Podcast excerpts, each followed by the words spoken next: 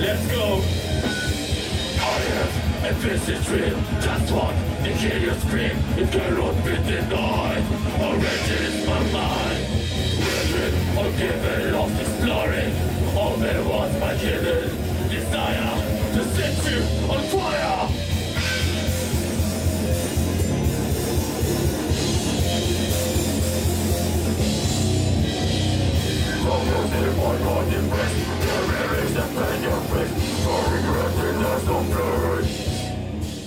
Dobra to, cześć, siemanko, a może dobry wieczór, wszystko w zależności od pory, kiedy nas oglądacie. Z tej strony Piotr Tyszkiewicz z Metalowego Bicia Serca, a dzisiaj moim gościem jest Łukasz Walczak z zespołu Cry of the Nile. Cześć wszystkim, pozdrawiam i dzięki za przyjemność prowadzenia tej rozmowy. Słuchaj, ja bardzo lubię za zaczynać od takich formalności, a żeby było one jak najkrótsze, chodzi mi o to, żebyś powiedział, przedstawił pokrótce chłopaków, których niestety z nami nie ma. No to zacznę może chronologicznie od czasu, kiedy dołączyli w ogóle do e, naszej załogi. Pierwszy był Tomek, Tomasz Książ... Tak dokładnie, perkusista zespołu. E, dołączył już w 2019 roku, z którym zacząłem grać pierwsze próby jeszcze nawet zanim powstała jakakolwiek nazwa zespołu, jakikolwiek koncept, po prostu ja brałem gitarę, on brał pałki, no i razem dżemowaliśmy sobie po salach różnych. E, później dołączył e, Kuba Januszyk, nasz basista, a dokładnie ex-basista, bo pod, krótko po nagrywkach naszego debiutu odszedł z zespołu z powodów prywatnych. E, No i później ostatnim powiedzmy ogniwem zespołu był Dawid, Dawid Śliwka, nasz wokalista.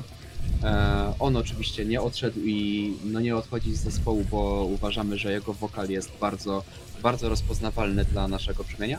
A Kubę na basie zastąpił e, Wiktor Zakrzowski, który grzeje z nami koncerty do tej pory i raczej nie zamierza się za długo z tego zespołu ruszyć. Okej, no myślę, że jest to dość, dość przejrzyste przedstawienie poszczególnych członków.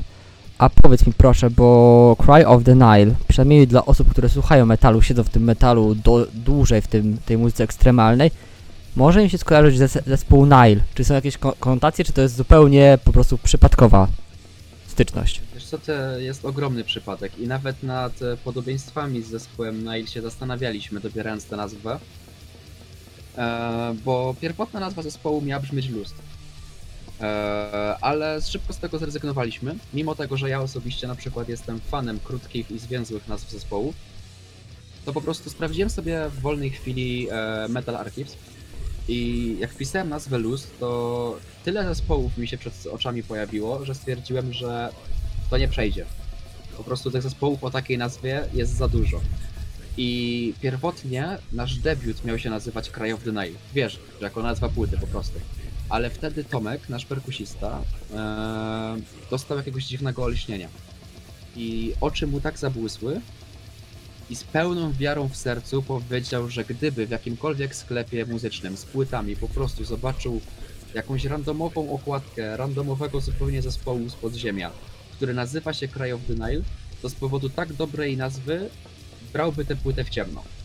I naprawdę było po nim widać, że chłop tak wierzy w te słowa, że zgodziliśmy się na to wszyscy jednogłośnie i stwierdziliśmy, zobaczymy co będzie.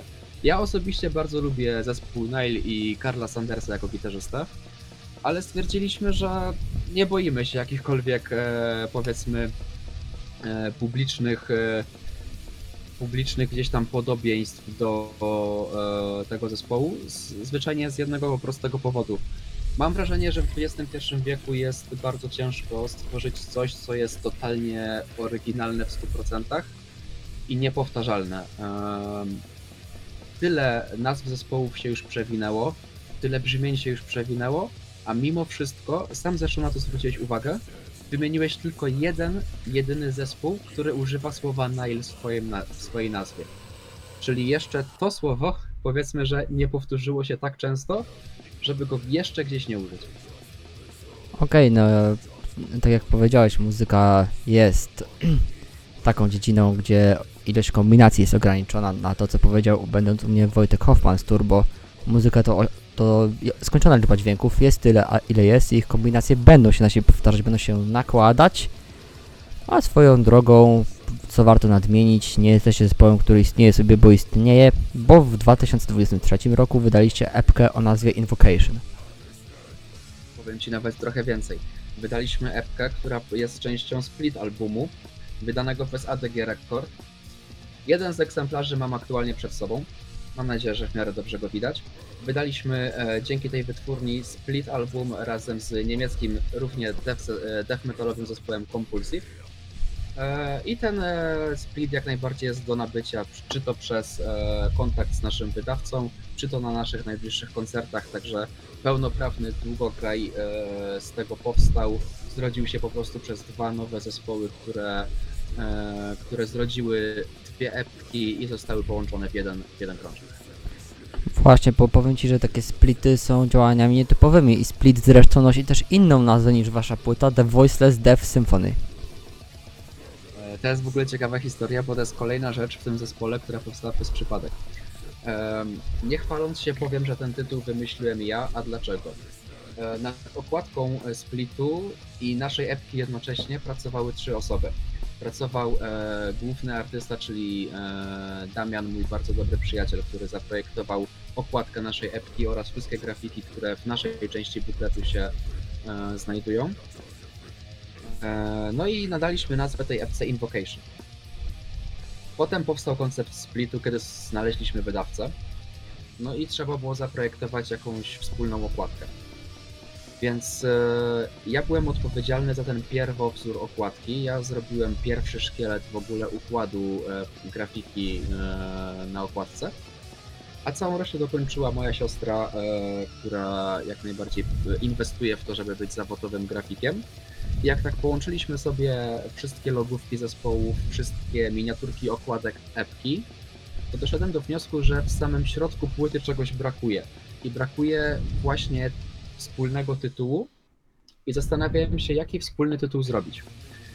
I zrobiłem ten tytuł bardzo roboczy tylko po to, żeby właśnie graficznie to miejsce zapełnić. I czym się inspirowałem? Inspirowałem się tym, e, skąd pochodzą oba zespoły. Mój Cry of Nile oraz niemiecki Compulsive. Wszyscy pochodzimy z undergroundu, a nie oszukujmy się, zespołów undergroundowych jest teraz od groma.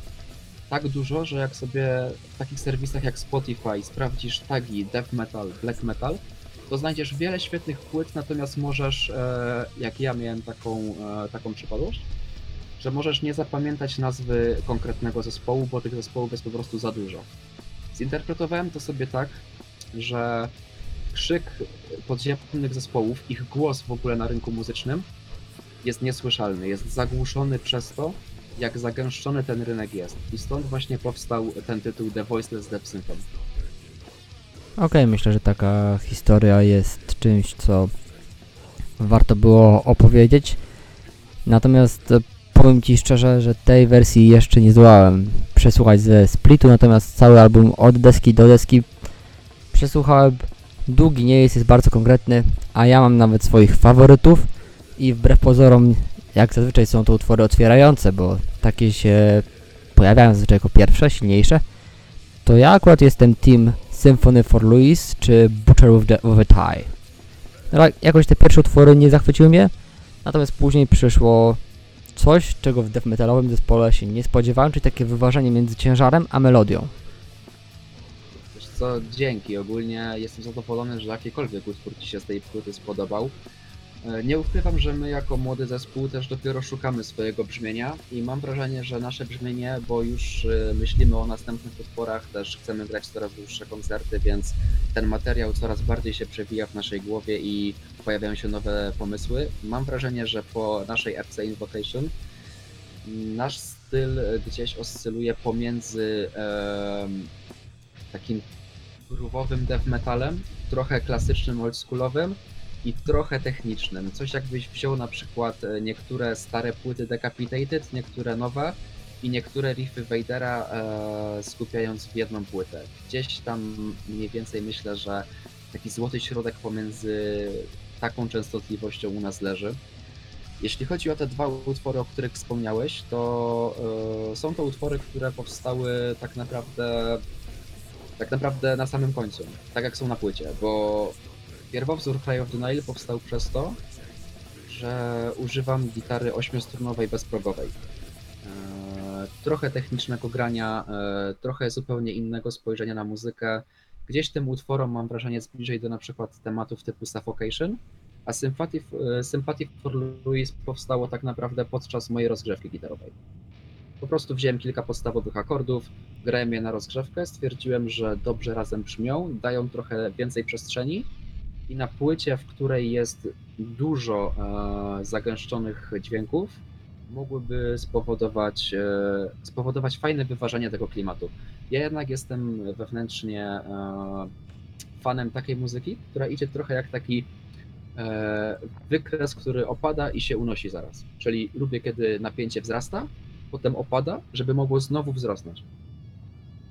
Jasne, coś trochę jak sinusoida Krzyżanowskiego, no, która się odnosi do czego Dokładnie. innego, ale sam kształt, którego potrzebujemy do zobrazowania odbiorcom tego, co nam chodzi, został zachowany. Natomiast to, co ja bym chciał podkreślić w tym momencie i czego się kompletnie nie spodziewałem, bo na epach intra bywają. No, istnieją po prostu, na płytach również, ale tu mamy ich kilka. The Calm Before the Storm, Rumble's Calling i The Dust After the Slaughter. Powiedz mi, skąd koncepcja na to, żeby umieścić aż trzy krótkie, niezwykle melodyjne w obrazie całej epy utwory, instrumentalne, które dzielą ją na no trzy kawałki, bo to częściami nazwać nie można. Wiesz co? To się wzięło dlatego, bo y, stwierdziliśmy, że utworów jest za mało na jakiekolwiek wydawnictwo. Chcieliśmy zacząć od epki, żeby gdzieś tam e, powiedzmy nawet nie tyle co wejść na rynek, co może nauczyć się rynku. Wiesz, jednak to jest nasze pierwsze wydawnictwo, więc e, nie ma co się oszukiwać. My nie wchodzimy z nim na rynek, my się uczymy dopiero jak z nim żyć. Więc chcieliśmy wypuścić coś e, krótkiego, zobaczyć jaki będzie odbiór, zobaczyć jak to się w ogóle tworzy, z czym to się, jak to się ładnie mówi. Ale stwierdziłem, że gdzieś tam, e, gdzieś tam jest tego za mało, wiesz, i nie miałem co prawda riffów w zapasie, żeby wydłużyć e, samą płytę. Tak po prostu będąc w studio u Darka Płaszewskiego, perkusisty takich zespołów jak na przykład Stillborn, Embryonal albo e, Hellpack, jego najnowszy projekt thrash metalowy, to po prostu wszystkie intra powstały na gitarze. E, Tam nie ma innych instrumentów, niektóre dźwięki zostały zmodulowane przez niektóre efekty, które potem na koncertach pogubiłem, e, dokładnie na koncercie przed e, Hypnosem w Leśniczówce Chorzowskiej. Taka ciekawostka trochę humorystyczna. I po prostu tak wiesz, coś tam sobie podżemowałem, trochę poimprowizowałem, coś pograłem zupełnie już tak poza całością, wiesz. Odrzuciliśmy z Darkiem metronom, odrzuciliśmy wszelkie jakieś tam schematy, które są wymagane do nagrania po prostu spójnej płyty i zaczęliśmy się bawić. Zaczęliśmy się po prostu bawić jak dzieci klockami, jak my się zaczęliśmy bawić muzyką. I tak to powstało.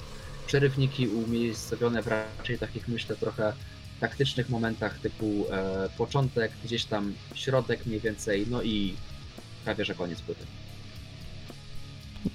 No to okej, myślę, a przynajmniej dla mnie, jeżeli chodzi o samo brzmienie wokalne, gdzieś tam się pojawiły skojarzenia, zwłaszcza z utworami, którymi epka się zaczyna, czyli Drop by Drop, Choice i The Fourth. E, skojarzenia z Cannibal Corpse to chyba przyszły mi z automatu, powiem Ci szczerze. Wiesz co, nie dziwię się, bo ogólnie wokale e, uległy dużej zmianie w studio. Zresztą jak to większość muzyki bywa, e, możesz sobie napisać utwór od A do Z w domu, potem przyjeżdżasz do studia i jak słuchasz tego z boku jeszcze z realizatorem, który stoi e, razem z tobą, że coś tam jednak da się poprawić, coś da się zmienić, żeby utwór finalnie był e, lepszy. I tak było na przykład z wokalami. E, wokale inaczej brzmią w studio niż brzmią na przykład na próbie z tego powodu, że dogrywaliśmy ich kilka warstw e, eksperymentując z growlem, ze screamem. E, Zresztą, jak pewnie usłyszałeś, Dawid, nasz wokalista, ma bardzo silne growle. E, Szczególnie te niskie growle, nawet lepsze niż ma wysokie scream. I taki powiew gdzieś tej klasyki typu Cannibal Corpse w często bardziej progresywnych gdzieś tam riffach może takie skojarzenia budzić, ale jednocześnie fajnie to wszystko wyważać. Jednocześnie fajnie to wszystko wyważyć. To powiedz mi, mając taką e, szeroką rozpiętość. Jakie, e, jakie zespoły stanowią dla Ciebie inspirację przy tworzeniu tej epki? Do czego sięgałeś, szukając gdzieś jakiegoś własnego brzmienia? Wiesz co, ciężko powiedzieć, powiem Ci szczerze. Ja uważam, że ja tego brzmienia szukam dalej, ale e, na pewno są to sięgając powiedzmy też chronologicznie, tak jak zaczęliśmy wywiad. Od e, zespołów takich jak Cannibal Corpse, jak e, Suffocation. Mm, oczywiście z naszego rodzimego podwórka to na pewno na brzmienie moje jako gitarzysty, co się potem oczywiście też przekłada na cały zespół the Nile. E, trochę Vadera, Decapitated. Tak również, nie wiem czy kojarzysz taki zespół jak Beyond Creation. A dokładnie mam na myśli ich basistę e, Dominika Foresta. Nie, tego akurat nie kojarzę. E, Polecam ci się z nim zapoznać właśnie, bo od tego człowieka, od basisty paradoksalnie, e, zaczęła się moja przygoda z bezprogową gitarą ośmiostrunową.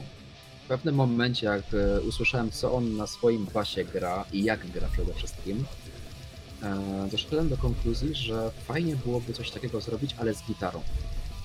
I już kilka lat temu, jeszcze długo, długo przed powstaniem zespołu Cry of i nawet długo, długo przed, e, przed rozpoczęciem w ogóle pierwszych prób z e, Tomkiem, em, miałem taką dziwną, powiedzmy, że potrzebę zrobić swoją gitarę ośmiostrunową na instrument bezprogowy.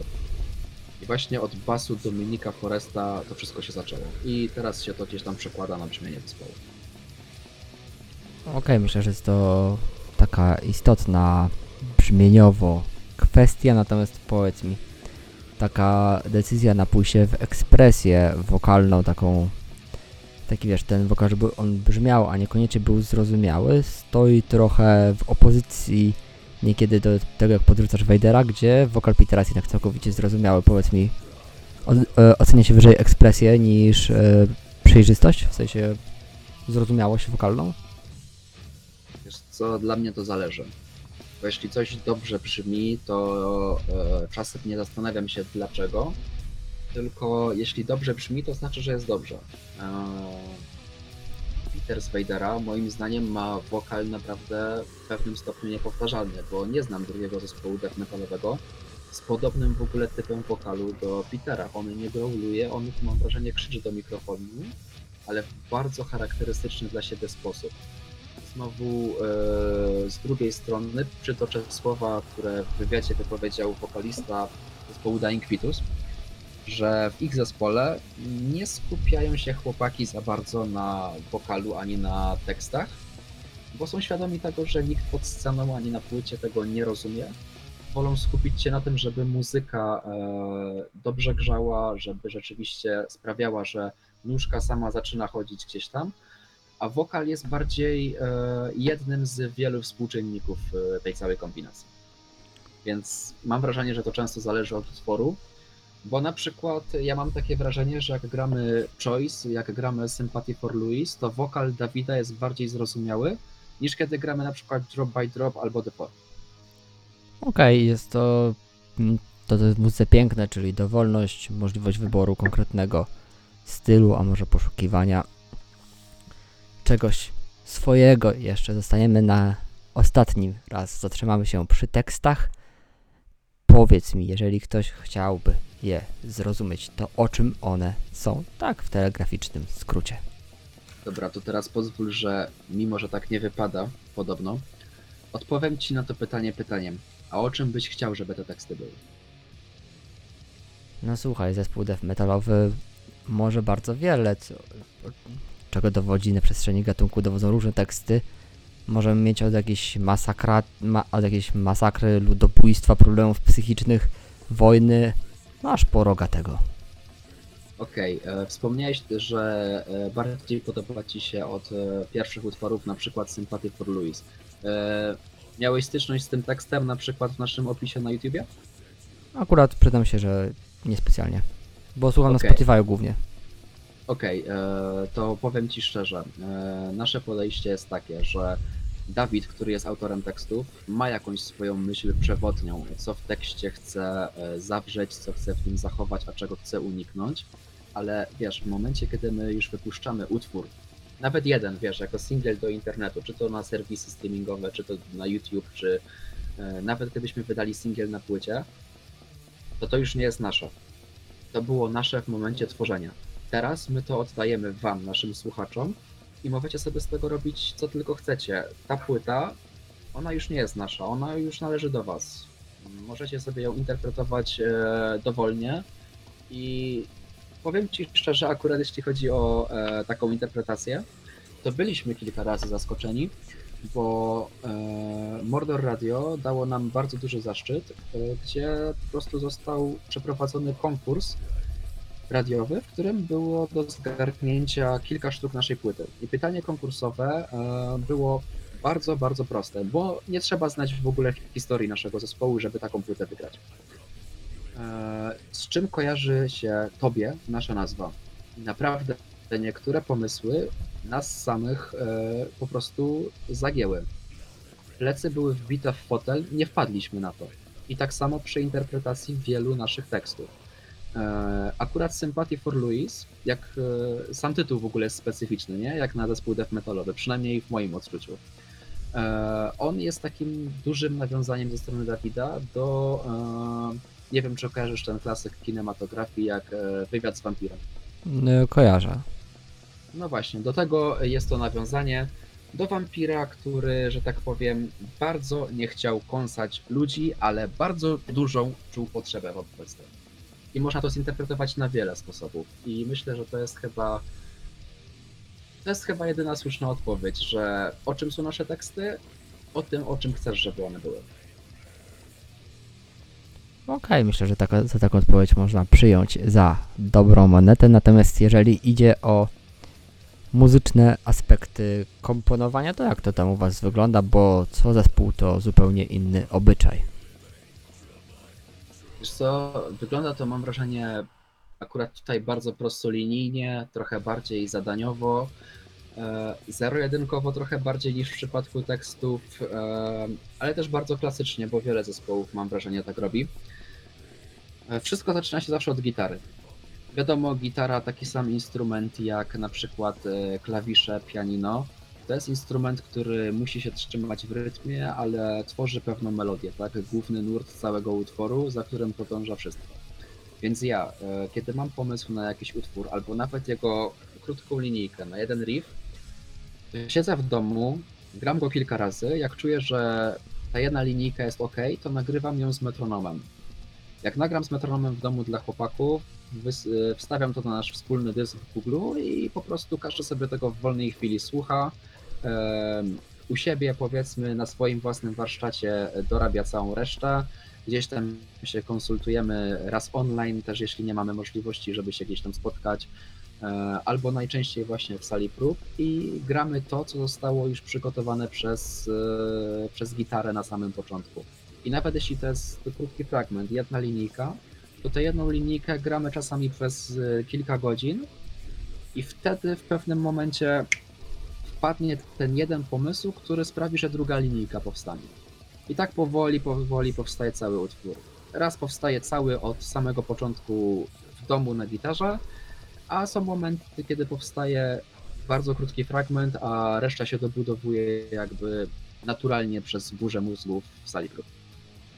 Okej, słuchaj, to teraz troszkę sobie Cry of the Nile zostawimy na momencik na bocznym torze, a ja mam pytanie do Ciebie osobnicze, ponieważ chłopaków nie ma, to ani Ty nie jesteś w stanie powiedzieć to, czego oni, to, to co oni by powiedzieli, ani ja nie chcę Ciebie tą odpowiedzialnością obarczać, natomiast z Twojej perspektywy, czy to, że stałeś się muzykiem aktywnym, mam na myśli, że dajesz koncerty, że tworzysz muzykę, zmieniło jakoś Twoją percepcję, Twoje podejście do samej muzyki, czy do ulubionych wykonawców?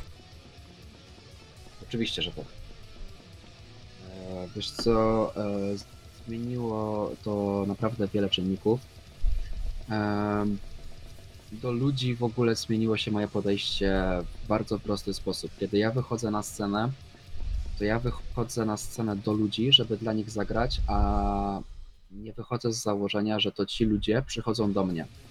I ja e, trochę może przez granie aktywne w zespole zacząłem bardziej szanować czas innych osób, no bo kiedy powiedziałem sobie sam na głos po swoim pierwszym koncercie, że jakaś grupa ludzi wydała swoje zarobione pieniądze i poświęciła swój e, wolny czas na to, żeby przyjść na mój koncert pod scenę, to nabrałem do tego bardzo dużego szacunku. E, jeśli chodzi o współpracę z innymi muzykami, o kontakt z innymi muzykami, to tutaj trochę moje podejście się, można powiedzieć, nawet rozluźniło, bo wiesz, jak e, miałem jeszcze te kilkanaście lat, to patrzyłem na zespoły, których słucham, jak na bogów z obrazka. Po prostu patrzyłem na nich z, na plakatach, na zdjęciach, na płytach, wi- widziałem ich koncerty na żywo w internecie i patrzyłem na nich jak na w pewien sposób, jak na bogów, którzy po prostu potrafią wszystko, e, są moimi idolami do samej śmierci.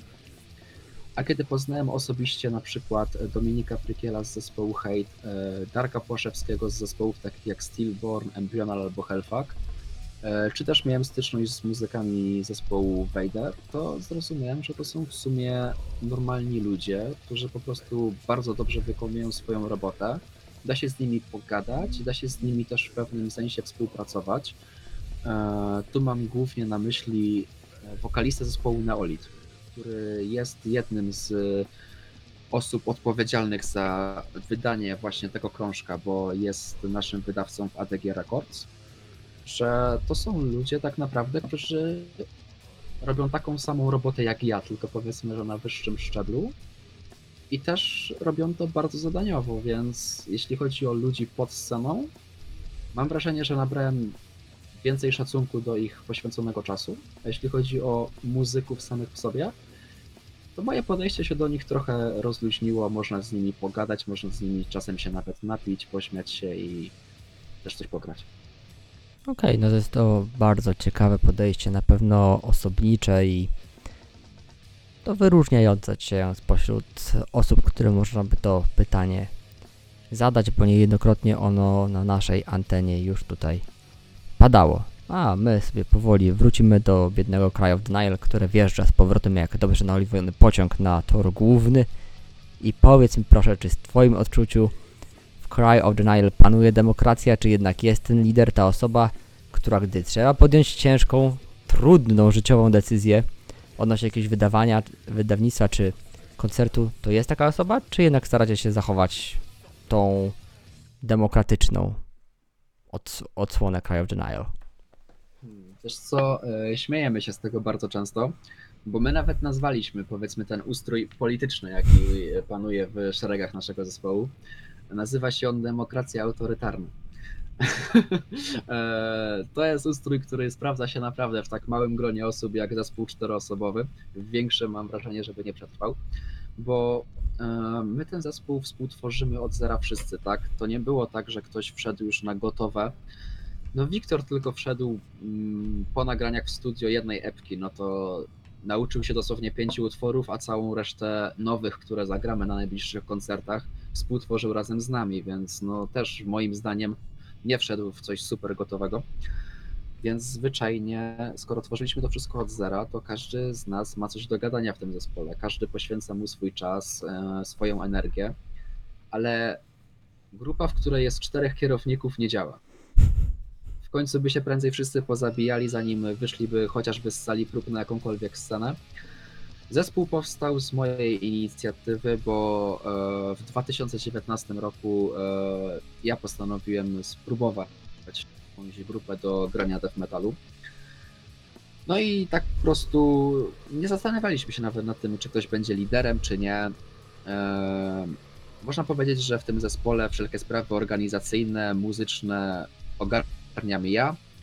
E, Ja się kontaktuję z wydawcą, ja się kontaktuję z klubami w sprawie organizacji koncertów, z innymi zespołami w sprawie na przykład grania supportu, czy to Cry of Nile ma grać przed kimś, czy to ktoś ma grać przed nami na koncercie, e, czy to wszystkie sprawy typowo promocyjne też biorę z pełną świadomością na swoje barki, ale nie czuję się liderem tego zespołu, wiesz, ja mam wrażenie, że jednak e, gdyby nie aktywne działanie pozostałych chłopaków, no to ja i tak samemu bym niczego nie stworzył. Nie oszukujmy się, jakby One, Man- e, One Man Army to jest e, mit, który, który bardzo rzadko się spełnia.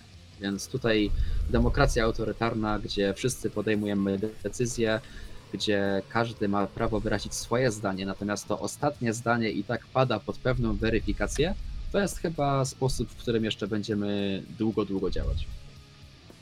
Okej, myślę, że jest to odpowiedź taka wyczerpująca w zupełności e, pytanie, czy też temat, który poruszyliśmy.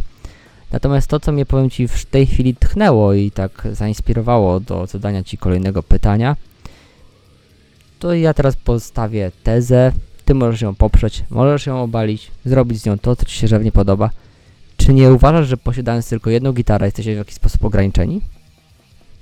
Ale nie posiadam tylko jednej gitary. Bo widzisz, na gitarze ośmiostrunowej bezprogowej nie zagrałbym Sympathy for Louis. A jeśli pytasz o to, czy jesteśmy ograniczeni posiadając jednego gitarzystę w zespole, to uważam, że nie. Bo em, takie zespoły jak Pantera, jak e, Decapitated, teraz też z naszego powiedzmy gdzieś tam e, podziemia też znalazłem kilka zespołów, które grają na jedną gitarę. Nie uważam tak. Wiesz, byłem na koncercie nawet Decapitated i uważam, że na żywo brzmią bardzo dobrze. Co prawda Wok tam podpina się do dwóch wzmacniaczy jednocześnie, więc on to gdzieś tam jest w stanie zrównoważyć. Ale nie uważam tak dlatego, bo em, w studio, kiedy nagrywamy płytę, to ja na przykład na naszą epkę nagrałem, e, jejku, już nawet nie pamiętam ile, ale przynajmniej cztery warstwy gitary na każdy utwór. E, Jak nagrałem raz jeden utwór, to potem robiłem jego dubla, potem drugiego dubla, trzeciego dubla, czwartego dubla. I jak e, wszystkie duble już były przygotowane tak, że każdy z nich się nadaje na płytę, to potem je nakładałem na siebie. I sprawdzałem, w którym dublu, co można na przykład zmienić. Nie wiem, przenieść o oktawę wyżej, przenieść do e, nieco innej barwy dźwięku na gryfie, tak żeby to razem współtworzyło jedną całość, to było ok. A na żywo, jak grasz ten utwór, to potem już wybierasz sobie po prostu opcję, która jest najbardziej adekwatna, e, spełnia powiedzmy gdzieś tam warunki jednego i drugiego i po prostu to grasz. Co prawda brakuje czasem takiego feelingu na przykład w solówce do Choice, kiedy gramy ją na żywo, że brakuje gdzieś tam tego podkładu gitarowego i wtedy podkładem dla mnie jest tylko e, właśnie bas i perkusja, ale przyznam ci się szczerze, szukaliśmy drugiego gitarzysty do naszych szeregów, ale te poszukiwania nie skończyły się szczęśliwie, czego możesz się domyślić, skoro gramy dalej na jedną gitarę, to już były gdzieś tam przepychanki bardzo często wśród gitarzystów, więc e, odpuściliśmy temat całkowicie i jak na razie gra się nam bardzo dobrze na gitarę. Jasne, to spośród tych zespołów, które sobie przywołałeś, ja chciałem przywołać bardziej, najbardziej legendarne za zespołu Pantery, oczywiście trio z Newcastle, czyli Venom, który też właśnie na jedną gitarę bardzo, bardzo długo, do czasu swojego rozdziału na Venom i Venom ENC nagrywali właśnie w takim układzie. Natomiast pytanie, które jeszcze sobie na końcu zadamy, bo poruszyłeś nadchodzące koncerty, nowe utwory, to tak sobie wszystko ładnie domkniemy pytaniem, co Cry of the Nile planuje w najbliższej przyszłości. grać, grać i jeszcze raz grać, wiesz? E, jakby tutaj stawiamy sobie bardzo prosty cel, my chcemy grać i tyle.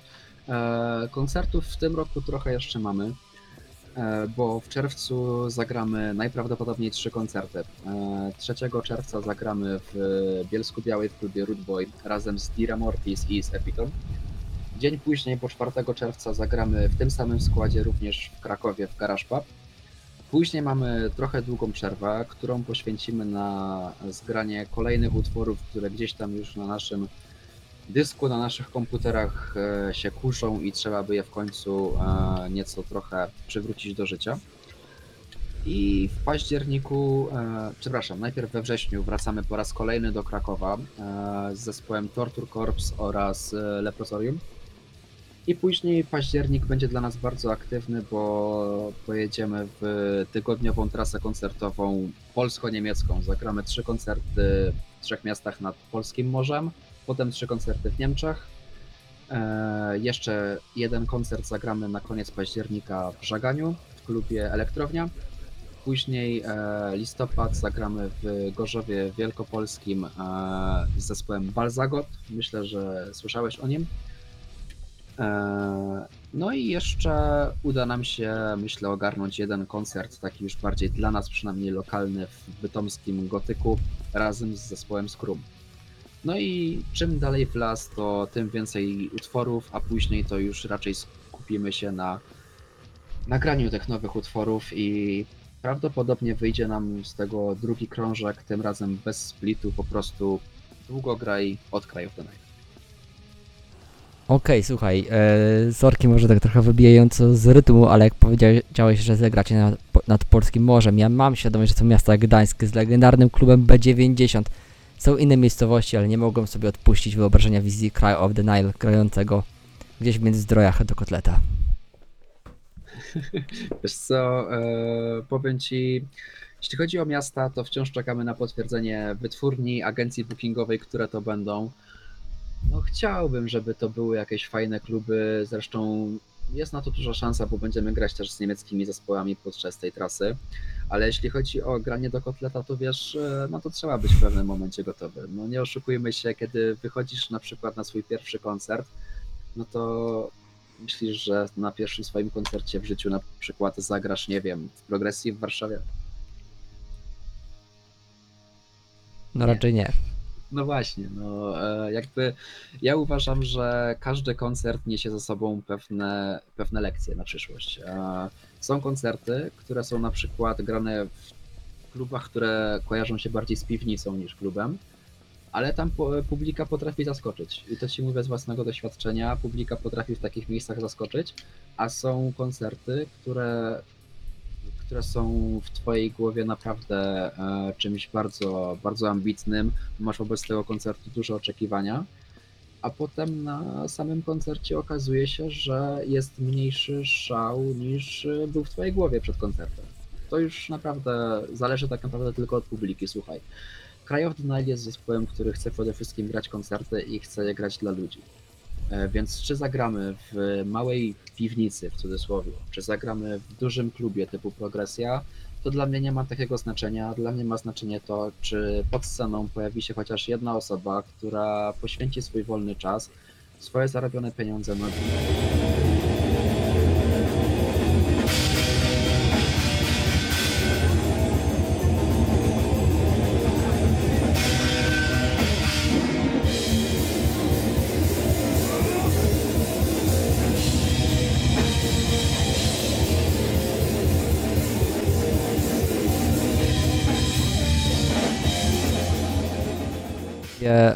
Jeżeli o to chodzi, to e, zgodnie z zapytaniem o wasze plany przyszłościowe, o granie do kotleta, to po prostu Cry of the Nile. Chcę grać jak najwięcej koncertów, chociażby dla jednej, ale to w pełni zaangażowanej osoby. Tak, no mamy nadzieję, że osób będzie przychodziło coraz więcej na nasze koncerty. E, Były koncerty, gdzie nas frekwencja naprawdę zaskoczyła, były koncerty, gdzie frekwencja była trochę mniejsza, ale i tak na scenie bawiliśmy się świetnie, bo publika pod sceną też się świetnie bawiła na tym koncercie. E, Poza tym, no bądźmy szczerzy, my wydaliśmy pierwszą płytę, tak? No to jakie mamy prawo e, marudzić, wybrzydzać albo narzekać? No nie, my wychodzimy teraz do Was, my się Wam chcemy zareklamować, chcemy się Wam pokazać, więc my nie oczekujemy, że przyjdziecie do nas od razu stadnie, my o to będziemy walczyć, bić się do ostatniej kropli krwi, no ale wszystko przyjdzie z czasem, tak? ale wszystko przyjdzie z, cza- z czasem, a my sobie zamkniemy tą przyjemną rozmowę tym, co sami podsunąłeś. To co Łukasz Walczak wyniósł z koncertów, które do tej pory zagrał, czego go one nauczyły? Czego mnie nauczyły? Żeby słuchać perkusisty. E, naprawdę, bo e, koncerty to jest zupełnie inna para kaloszy niż kiedy gra się e, na przykład w studio. Często jest tak, że czegoś na koncercie nie słychać, bo warunki nie są powiedzmy jakiejś najlepszej jakości. I kiedy nie gra się w 100% pod perkusję, to zawsze ktoś po prostu wyjdzie przed szereg i no nie wyjdzie to dobrze. I to jeśli chodzi o warsztat muzyczny, a jeśli chodzi o taki warsztat totalnie pozamuzyczny, to e, myślę, że koncerty nauczyły mnie tego, że e, warto w pewnych momentach swojego życia jednak trochę odpuścić z y, pewnym napinaniem się na pewne rzeczy, wiesz, luźne podejście do ludzi przede wszystkim, e, zaangażowanie ze swojej strony, nie wymagać zaangażowania od innych, tylko od siebie. e,